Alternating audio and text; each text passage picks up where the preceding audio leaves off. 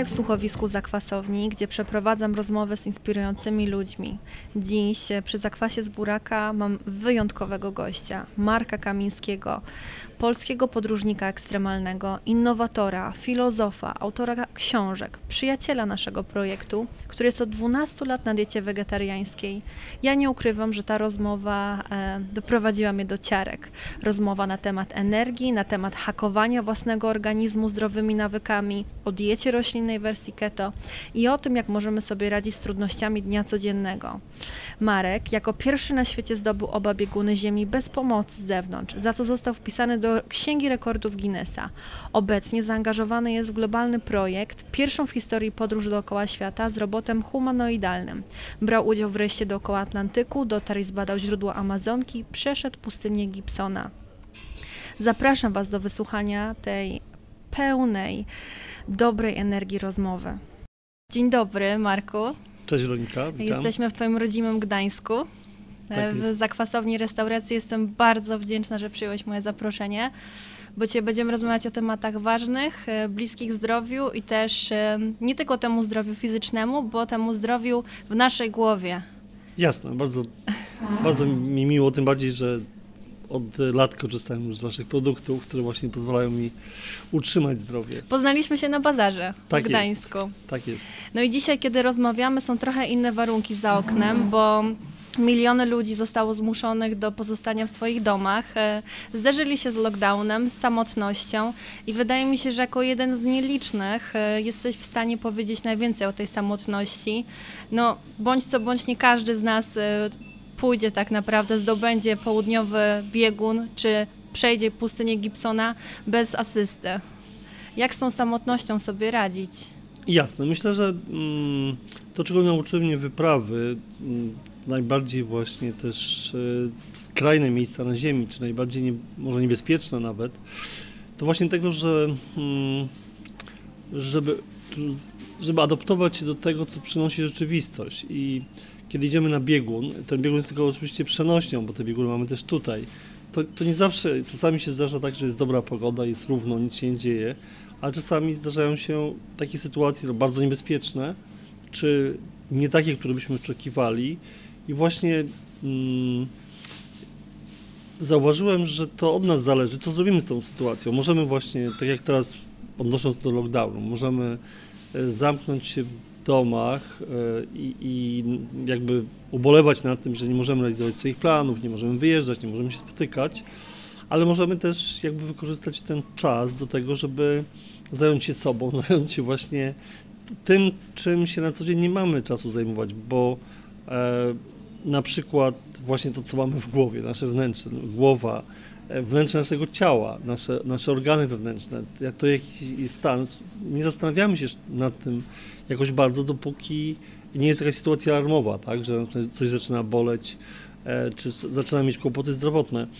A wydaje mi się, że jakby taka równowaga psychofizyczna, czy ciała i umysłu jest, jest bardzo ważna także dla ciała. E, więc ten czas lockdownu, ja, dla mnie to w ogóle jest niesamowite, bo tak jak pewnie każdy, wielu ludzi, no, na początku trochę się przestraszyłem, co to będzie. Rzeczywiście też miałem plan podróży dookoła świata i, i, nie, i nie tego planu. Nie wiedziałem, co, pomyślałem, co będę teraz robił. Ale właśnie ta umiejęt, te umiejętności, które, które wyniosłem z tych wypraw, nauczyły mnie tego, że przede wszystkim trzeba mieć zawsze cele. Nawet jeżeli jakby mm, tracimy ten cel, jakby, który jest niemożliwy do zrealizowania, to możemy go zredefiniować. Czyli znaleźć sobie inny cel, a potem wrócić do tego.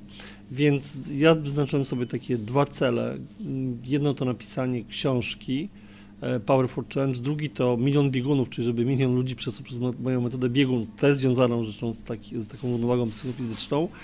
I jakby z tych dużych celów e, mm, to się przełożyło na szereg małych celów, więc e, jakby jest wiele aspektów oczywiście tego, jak sobie radzić z samotnością i z, z lockdownem.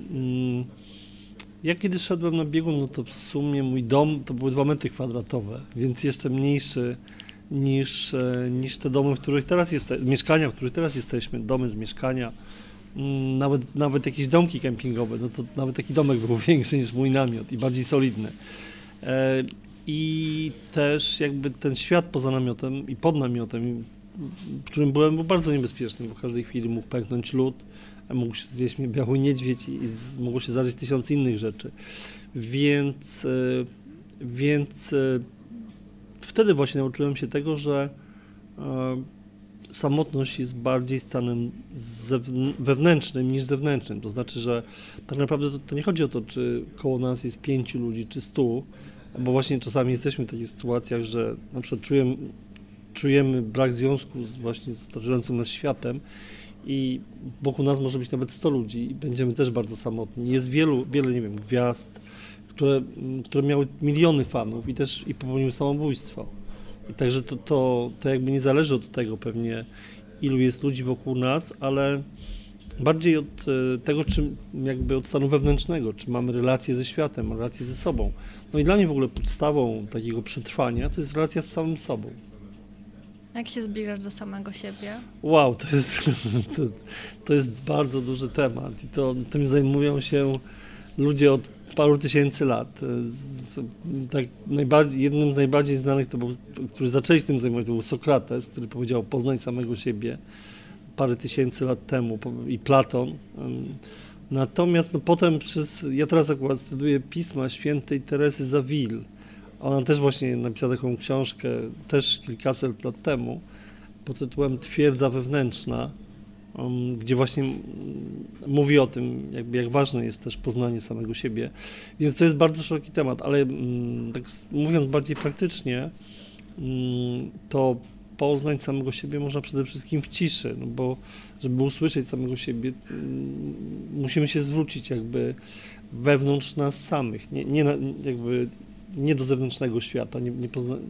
Też częściowo poznajemy siebie oczywiście przez zewnętrzny świat, przez to, jak działamy w tym świecie. Ale żeby tak naprawdę poznać samego siebie, to myślę, że trzeba zacząć z sobą prowadzić dialog, zacząć z sobą wewnętrznie rozmawiać. Mówisz na przykład o medytacji? Bycie samym sobą w ciszy? Na przykład medytacja, tak, medytacja jest też na pewno formą poznawania samego siebie, doświadczania samego siebie, ale też y, y, taką formą jest zapytanie się, na przykład pytanie się, się zawsze rano, kim jestem i no, próba znalezienia, znalezienia odpowiedzi na to pytanie.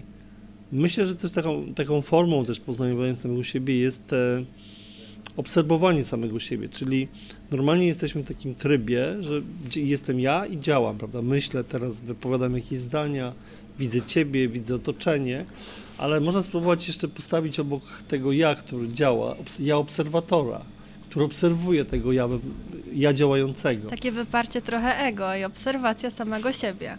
No właśnie, że tak, właśnie tak, obserwacja samego siebie to jest, to jest coś innego niż doświadczanie siebie. Mhm. Ponieważ jakby będąc właśnie ja w tym trybie ja, to jesteśmy ja, ja działam.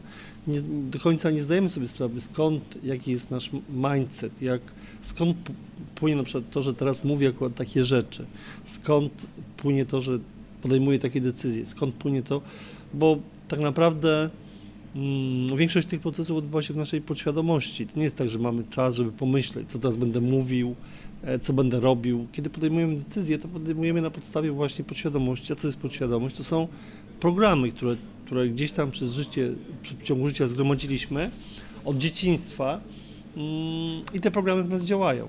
I które, dla... przepraszam, I dlatego... tyle chcę, chcę Ci zadać pytań naraz. Tak, że... i dlatego, natomiast bardzo jest trudne z, z, właśnie zidentyfikowanie tych programów, bo one przeważnie zostają nam wgrane jakby przez, przez głównie przez otoczenie tak naprawdę czerpiemy, bo e, rzadko kto jest taki świadomy, żeby samemu sobie wgrywać te programy, przeważnie jakby obserwując świat jako dzieci, szczególnie właśnie przez dzieciństwa, obserwujemy otoczenie naszych rodziców i w ten sposób jakby utwarają się u nas wzorce i potem nie jesteśmy ich świadomi w ogóle. A która z wypraw doprowadziła do tego, że zbliżyłeś się do siebie najbliżej?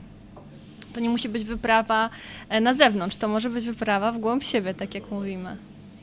No myślę, że mm, w sumie no bardzo w ogóle jakby ten taki początek tego procesu to był właśnie wyprawy na biegun północny e, i południowy, kiedy kiedy no, miałem dużo czasu, żeby pobyć sam z sobą, ale mm, tak byłem skoncentrowany na biegunie, że, że gdzieś to było jednak e, z boku, chociaż na pewno to był taki początek tego procesu, kiedy byłem dużo czasu sam sobą.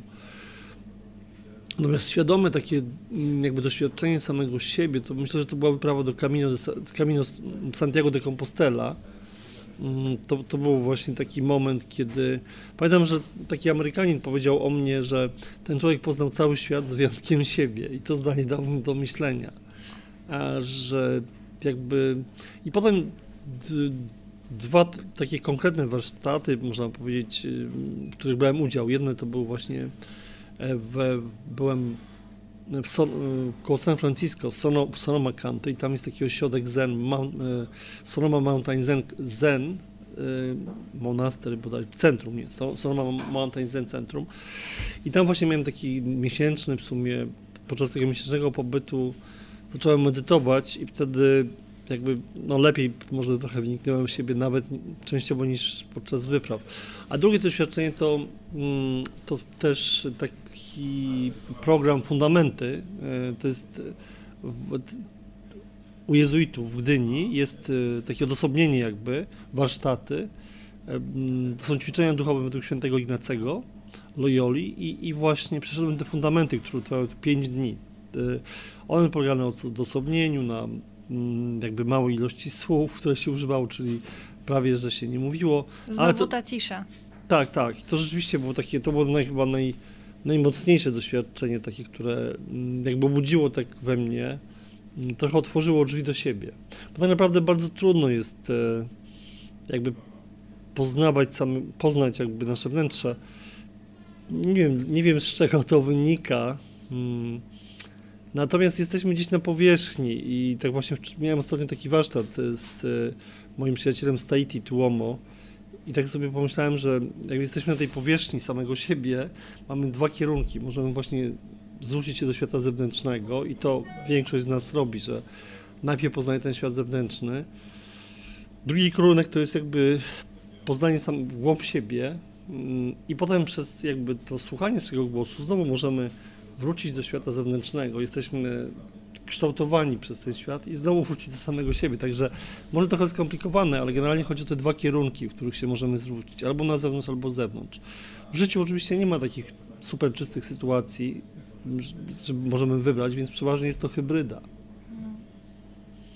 Ale mm, to poznawanie samego siebie ma jeszcze taki jeszcze inny wymiar, który właśnie dopiero teraz zdałem sobie sprawę, czytając e, właśnie książkę świętej Teresy Zawil i to też odnosi się do tego, co teraz robimy, że mm, oprócz tego, że jakby jesteśmy sami dla siebie i poznajemy siebie, to, to jesteśmy jakby też kolumnami w cudzysłowie, e, na których się wspierają inne kolumny. To znaczy, jakby każdy z nas ma w otoczeniu innych ludzi, którzy, którzy, na których ma jakiś wpływ. Także to nie jest tylko jakby nasza osobista sprawa, jacy jesteśmy i co wybieramy w życiu, bo jakby, jakby przez ten wpływ właśnie, jaki mamy na innych ludzi, e, to, to właśnie tak jak kolumny, jak domino po prostu, jak kostki domino. Więc to jest ciekawe, że e, na ile właśnie to, co my jesteśmy, ma też wpływ na świat. Mimo tego, że nawet jeżeli to robimy tylko i wyłącznie dla siebie, jeżeli nawet poznajemy siebie samego, ale przez przez te doświadczenie, które mamy, też dzielimy się tym siłą rzeczy, no, albo właśnie tak jak teraz rozmawiamy, albo przez rozmowę, prawda, dajemy jakiś przykład. E, także no to jest ciekawe, że jesteśmy tymi kolumnami też i jak my, że tak powiem, runiemy, to też mogą runąć sobie setki kolumn. Akurat w tym, e, w tym przykładzie to było, chodziło o walkę między dobrem a złem, że, że jeżeli w nas jakby jest jakiś jakaś walka wewnątrz nas między dobrem a złem, że jak się przychylimy na tą złą stronę, to też jakby nawet nieświadomie, nie zdając sobie z tego sprawy, jednocześnie będziemy mieli wpływ, taki zły wpływ na wielu ludzi i odwrotnie, jeżeli się przychodzimy na tą dobrą stronę, to, to też ten świat będzie lepszy. No ty z pewnością jesteś taką kolumną dla innych e, i tutaj mogłabym na przykład powiedzieć o Twoich projektach, e, książkach i taki jeden e, autorski projekt, który na mnie zrobił ogromne wrażenie to Power for Change mhm. i tam moją uwagę zwróciła ta wizualizacja. Tak. Mógłbyś mi coś więcej powiedzieć o sile tej wizualizacji w dążeniu do osiągnięcia celu?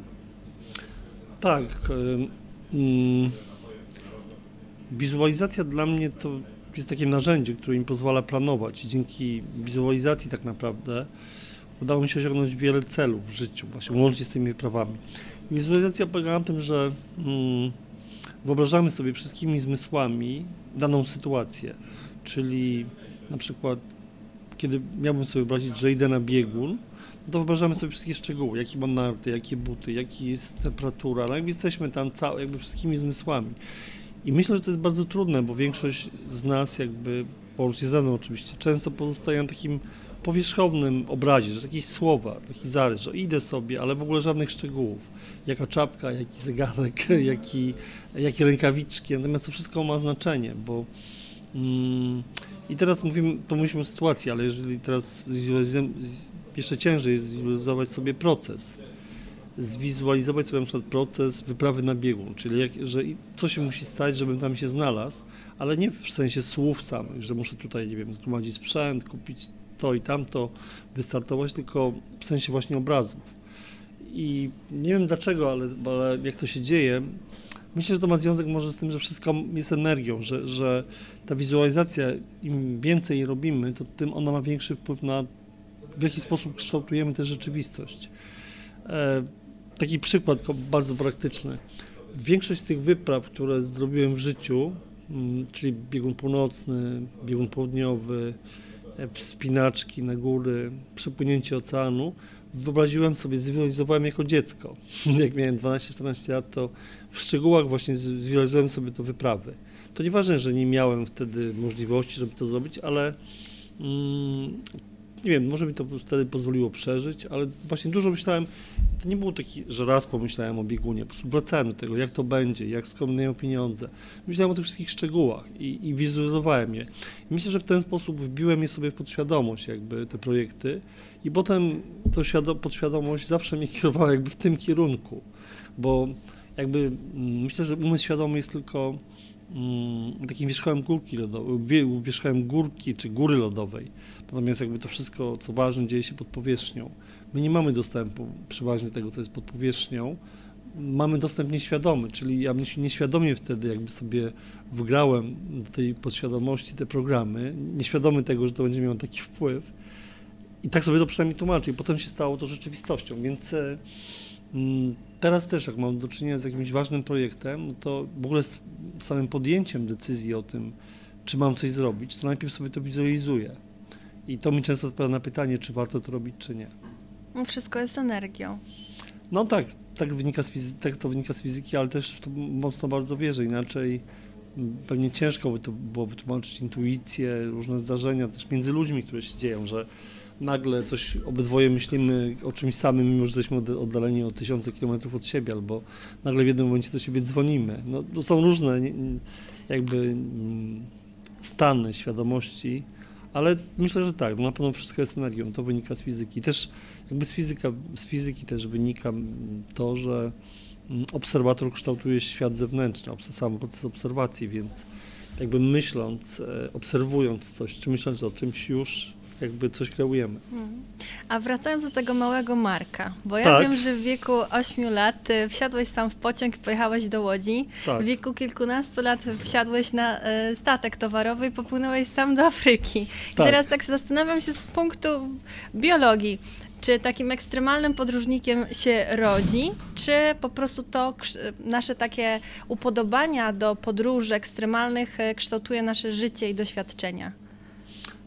Wiesz co, no to, jest, to jest dobre pytanie. Znaczy rzeczywiście ostatnio odkryłem, że coś jak gen podróżnika. Znaczy jakby mm, naukowcy badając genotyp człowieka dotarli do genu, który jest odpowiedzialny za podejmowanie ryzyka, za, za właśnie, za, no można powiedzieć w skrócie, że jest taki gen podróżnika. Ja, ja nie badałem swojego genotypu, ale być może mam ten gen, czyli to by jakby wskazywało na to, że, że mamy sobie takie przeznaczenie trochę, geny, które powodują, no bo rzeczywiście, jeżeli jakby w genach mamy takie dwa skrajne geny, tak, jeden to jest taki, że jesteśmy otwarci na ryzyko, a drugi, że boimy się ryzyka, to temu, który się boi ryzyka, nie będzie trudno być podróżnikiem, ale, ale on może mieć inne przeznaczenie, dużo ważniejsze i, i dla, dla ludzi, dla otoczenia niż, także przeznaczenie pewnie e, nie działa mm, nie działa po omacku w jakimś sensie. Natomiast od nas oczywiście zależy to, co zrobimy z tym, z tym, z tym jakby genem, z tym przeznaczeniem. Więc e, mm, chociaż prawdę mówiąc, mnie podróże nigdy tak bardzo nie interesowały same w sobie. To znaczy nie interesowało mnie to, że bardziej interesowało mnie to poznawanie świata, odkrywanie, docieranie w głąb i w pewnym momencie do, do, odkryłem, że tak naprawdę mogę nie ruszać się z miejsca i też jakby odbywać takie same podróże. Oczywiście te podróże zewnętrzne, one są bardziej atrakcyjne, one nas więcej uczą, jest, jest bardziej, to, to wszystko jest łatwiejsze dużo niż robienie tego w ciszy, ale mm, na przykład nigdy mnie interesowało, w ilu krajach byłem, albo w których miejscach jeszcze nie byłem, bo, bo jakby miejsca same nigdy nie były dla mnie ważne, bardziej dla mnie ważne były procesy. Mm, także wydaje mi się, że mm, odpowiadając na Twoje pytanie, że ja dość wcześnie szukałem ujścia do tego, mm, do tego odkrywania świata w jakiejkolwiek postaci. No i jak tylko miałem okazję, to, to odkrywałem go i takim odkrywaniem świata dla mnie była właśnie podróż do Łodzi czy, czy, czy podróż do Afryki. Na pewno potem to był taki reshaping, można powiedzieć, czyli te podróże z kolei wracały, te marzenia, które stały się podróżami, one znowu wracały do mnie i kształtowały moje życie, bo już to doświadczenie, które tam zdobyłem, pozwalało mi szerzej patrzeć na rzeczywistość. Szczególnie dla mnie takim, takim, taką wyprawą była ważną była wyprawa do Meksyku, kiedy spotkałem właśnie w dżungli dwa jaguary i to było kompletnie takie otworzenie się na kosmos, można powiedzieć, bo mm, podróżując tutaj po Europie, poznajemy jakiś fragment rzeczywistości. Indianie, nie wiem, Majowie czy Aztekowie całkiem inaczej do niej podchodzili i zderzenie się właśnie z tą cywilizacją Majów w wieku 20, 20 lat, czy 21 lat, no to było tak jakbym miał, widział 90 stopni powiedzmy, przed sobą miał takie klapki, a nagle e, jakby się tworzyło do 180 przynajmniej. Także te podróże na pewno E, one same w sobie może nie były takie ważne, że byłem w tych miejscach, natomiast jakby doświadczenie, które, które zdobyłem, chodząc w kontakty z ludźmi, żyjąc tam, spędziłem prawie pół roku w Meksyku, e, czy, czy na przykład będąc miesiąc w wieku 15 lat na statku, no to na pewno ukształtowały moje życie i mnie. Hmm. No tak, no ale do takich podróży też trzeba się przygotować. I wiem, że teraz przygotowujesz się już do e, większej e, podróży. E, jak, to, jak cały proces przygotowania wygląda? Bo to nie tylko pewnie i ciało, ale też właśnie i psychika. Wiem, że też jesteś pod opieką Krzysztofa Majdyło z Gdańskiej Kliniki Świętego Łukasza.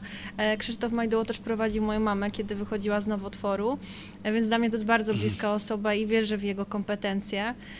No właśnie. To znaczy, mm, tak, żeby się przygotować do, do wypraw, mm, to w zależności od stopnia skomplikowania wyprawy trzeba mm, mieć jakby różny proces przygotowań. Oczywiście te, te, przygotowania są różne. Teraz na przykład wyjechałem na Tahiti na miesiąc i przygotowania trwały tydzień na Polinezję francuską. E, I w sumie przez tydzień się przygotowaliśmy, bo to nie była trudna wyprawa. E, teraz będę przyjechał być może wyprawy dookoła świata, E, z robotem NOAA, mm, samochodem elektrycznym, taki, taką, właśnie taką tą wyprawę Power for Change e, e, Around the World.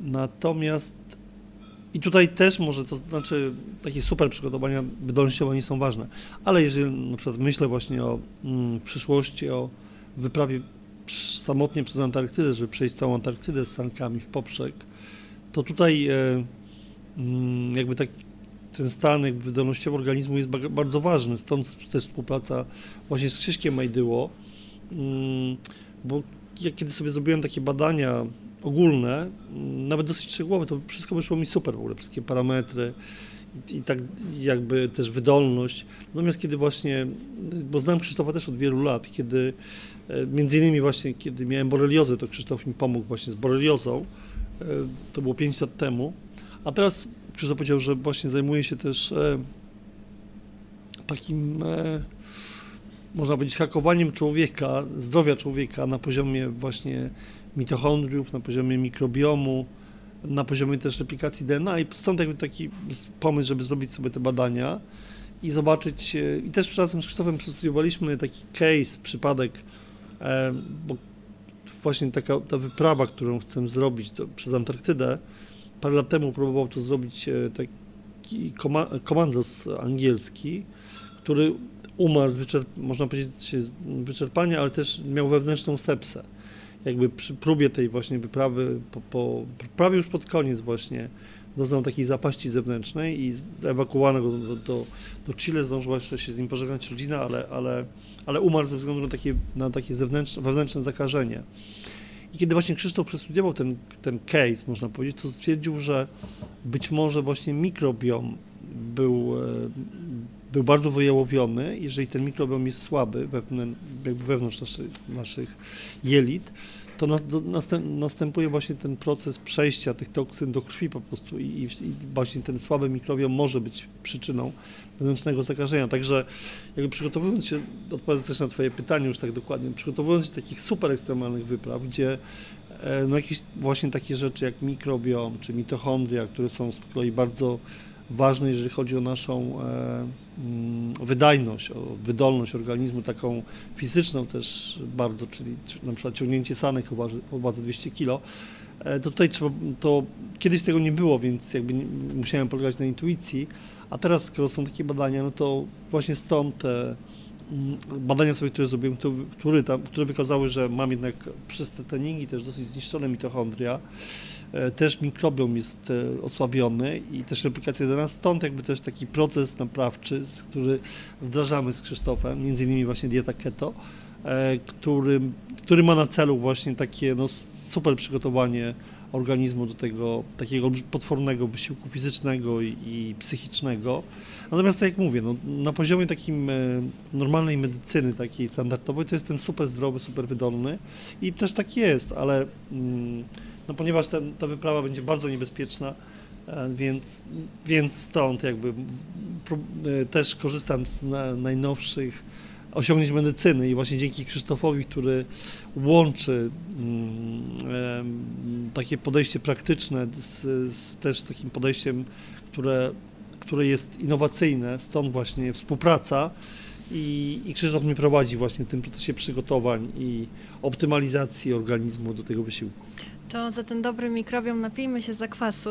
Jasne. Ja się z tobą stuknę nawet tutaj Jasne. kieliszkami. Jasne, super. I niech e, rośnie nam zdrowy. Hmm? Zgadza się. No ale właśnie zapadło... To nie pierwszy dzisiaj zakwas. Nie? Dzisiaj. Tak, dzisiaj coś dzisiaj wcześniej? Tak, taki zakwas z buraków, ale tych jasnych. A, żółte? Żółty, tak, tak, z, z kurkumą. kurkumą i imbirem. Bardzo dobry. Też go lubię. E, tak sobie teraz myślę, bo zapadło mi w, w, w umysł to słowo, stwierdzenie hakowanie organizmu, mhm. hakowanie naszych genów i dieta ketogeniczna. A skoro mhm. jesteś na ketozie e, i wiem, że od 12 lat nie jesz mięsa, no to to nie jest e, aż takie że, e, oczywiste. Bo zazwyczaj dieta ketogeniczna wszystkim kojarzy się z tym, że opływa ona w tłuszcz e, mięsny. Nie, nie, absolutnie. Jest, jest no, dużo bardzo, znaczy ja jestem też e, peskarianinem, czyli też jem ryby. Mm, I, ale też nawet gdybym, gdybym nie jadł tych ryb, gdyby, gdyby to były same warzywa, to jest naprawdę wiele świetnych przepisów, jest wiele świetnych książek w ogóle, nawet dieta ketogeniczna dla, dla wegetarian, dla peskarian. E, także jak popatrzymy na przykład jajka, sery, mm, awokado, wszelkie zielone warzywa, pomidory. Jest, jest naprawdę wiele. Są też ciast, ciasta ketogeniczne, oparte właśnie o, z tego co pamiętam, o mąkę migdałową, stewię albo erytrol i, no i różne też jeszcze dodatki smakowe. E, są lody też ketogeniczne, także jest, jest naprawdę jest E, grzyby, grzyby wszelkiej postaci, kiszone, no i w ogóle kiszonki też oczywiście.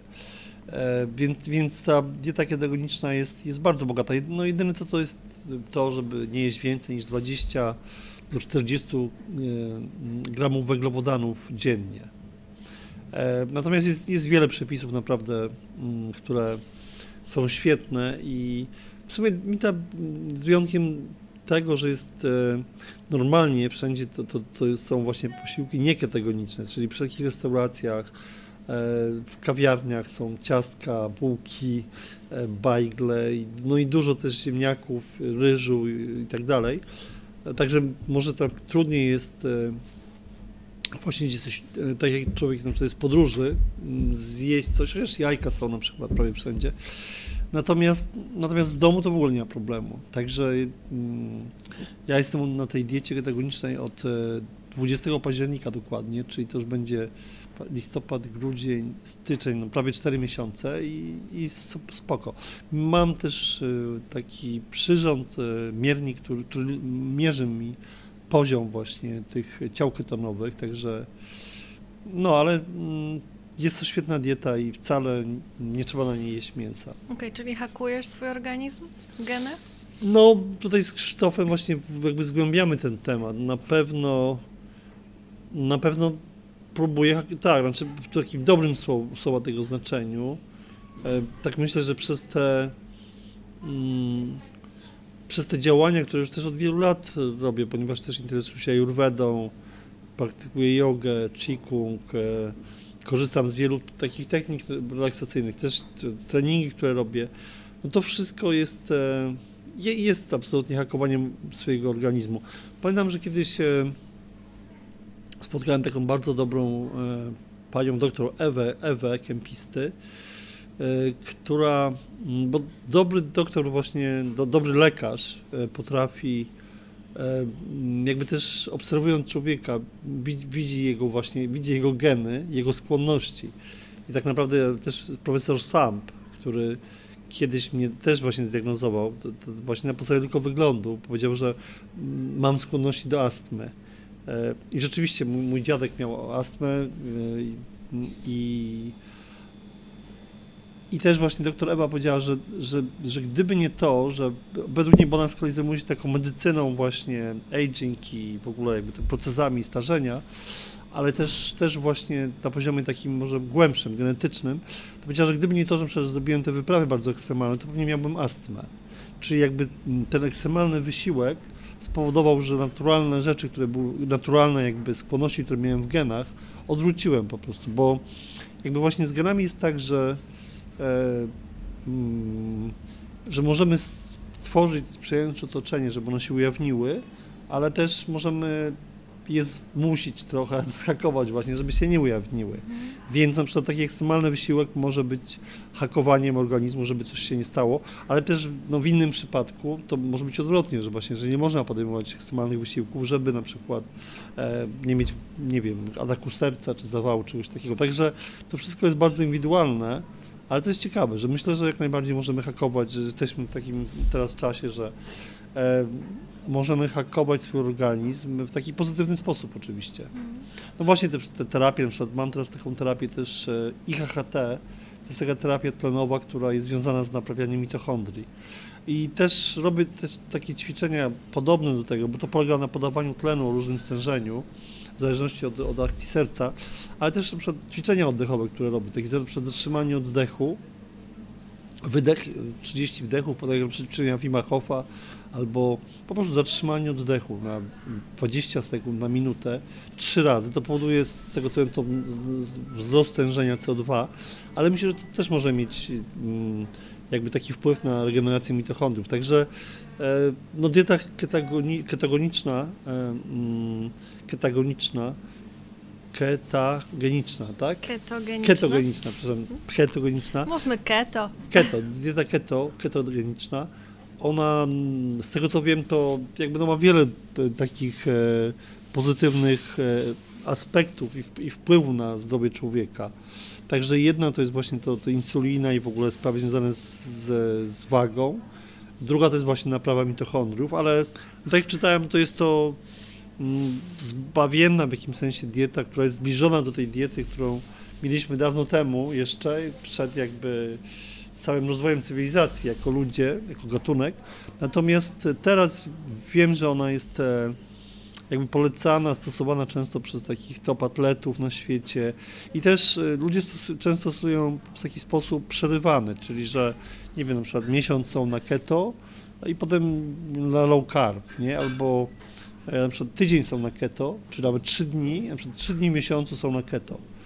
E, Natomiast wydaje mi się, że jakby mm, może tak keto nie dla wszystkich na początku będzie odpowiadać, ale jej przeciwieństwo, czyli taka dieta, która jest bogata w węglowodany, to myślę, że, no myślę, że jest jednak szkodliwa dla człowieka, że ten, jakby to wydzielanie insuliny właśnie, to, to wszystko to powoduje, no, jest, może być powodem do e, początkiem, początkiem wielu chorób cywilizacyjnych. Mi się wydaje, że my się w ogóle przejadamy i to przejadanie jest e, bardzo silnie związane potem z naszymi chorobami. E, osobiście e, na keto nigdy nie byłam dłużej niż kilka dni, natomiast Mhm. e, robię posty przerywane i czuję się na nich o wiele lepiej. Po prostu więcej energii i też słyszałam, że ty wstajesz wcze- wcześnie, Tak. zimne prysznice chyba też i morsowanie i to też jest Mhm. takie naturalne hakowanie tego organizmu. E, Ćwiczenia oddechowe, yoga. E, uważam, że warto to propagować, bo jesteś na to żywym przykładem, że można i że potem jeszcze bardziej się chce. Jasne. Słyszałam, że ty mówisz też tak często, rób e, tak, jakbyś, rób wszystko tak, jakbyś to robił po raz pierwszy. No też. Z tego się bierze ta oczywiście. siła. Także. Ale będę taką śmieszną historię właśnie, bo, bo jak, jaki to ma praktyczny efekt jakby to dbanie o swoje zdrowie, czy to taki anegdota oczywiście, ale byłem ostatnio ze swoim synem, byliśmy w Połczynie Zdroju, w którym spędziłem jakby swoje dzieciństwo i byłem, byliśmy tam w parku, mm, tam do dzisiaj mieszka moja rodzina w Połczynie Zdroju, więc e, e, szliśmy, szliśmy, synem przez park i taka pani mówi do mnie, o, pan jest bardzo podobny do swojego wujka. A ja mówię, tak, ale e, wujka? Mówię, ale którego wujka? No bo mam, mam właśnie, mam no, wielu wujków, można powiedzieć. Więc, e, no to, ta pani mówi, do tego, do, który chodzi po górach. Ja tak się zastanowiłem, tak w pierwszej chwili nie załapałem o co chodzi, bo myślałem, i tak zacząłem trochę żartować. Mówię, a, tego co chodzi po górach? Mówię, on już jest taki stary, już nie wychodzi w zasadzie z domu, ledwo się rusza. Ona mówi, no tak, tak, tak. No i tak właśnie prowadziliśmy taki dialog i ja mówię, nie, to, to był żart. Ja, to, ja, jestem, to ja jestem tym wujkiem. Ja, ja nazywam się Marek Kamiński. Ta pani myślała, że to niemożliwe w ogóle. Nie, to co pan opowiada, pan jest sam młody. I tak e, w sumie mi się śmiesznie zrobiło, no, że powiedziałem do syna, Kaj, ale e, czy ja jestem Marek Kamiński? I ta pani mimo wszystko nie wierzyła, więc teraz jak ktoś mi mówi, że jestem do kogoś podobny, to, to, to mówię właśnie, a pewnie chodzi o mojego wujka. Nie, żartuję oczywiście, to żart, ale, ale ten, ten e, e, to dbanie o swoje zdrowie ma też taki aspekt praktyczny po prostu, że mamy więcej energii, że, jakoś e, lepiej wyglądamy fizycznie i, no i że lepiej funkcjonujemy, jakby jesteśmy szczęśliwsi, krótko mówiąc. Więc ja też nie robię tej diety i tego wszystkiego po to, żeby się umartwiać, nie robię też tego po to, żeby dobrze wyglądać, absolutnie, ale robię to po to, żeby właśnie dobrze się czuć, mm, bo, bo dobre samopoczucie, mm, energia psychiczna, energia, energia, taka energia wewnętrzna jest podstawą do tego, żeby być szczęśliwym i żeby realizować swoje cele. Polecam książkę Powerful Change, bo rzeczywiście tam e, starałem się mm, jakby za, zawrzeć całą swoją wiedzę. E, Polecam też moją stronę e, e, marekkamiński.com, gdzie e, czy marekkamiński.pl, gdzie jest e, jakby też o tych programach, które robimy dla młodzieży, LPA i mam nadzieję, że będziemy współpracować w przyszłości. Także wasze produkty naprawdę są super. Namiętnie z nich korzystam. Nikt Co- tobie nie kazał tego co mówić, tak jakby jest, co. Tak jest. E, no ale nie, muszę powiedzieć, że byliście pionierem tutaj właśnie i, i, i w Trójmieście, i w Polsce, i też na świecie w sumie. Dużo podróżuję, nie znam drugiej takiej firmy, która miałaby właśnie taką, taką bogatą ofertę naprawdę zdrowych produktów i, i mm, regularnie, no, tak jak zresztą wiesz, co tydzień jestem, jestem w Polsce w jadłostajni i, i regularnie zaopatruję się w wasze produkty i rzeczywiście one są unikalne na rynku, ponieważ są zdrowe, e, pewne i, i, i bardzo nowatorskie też. Mm.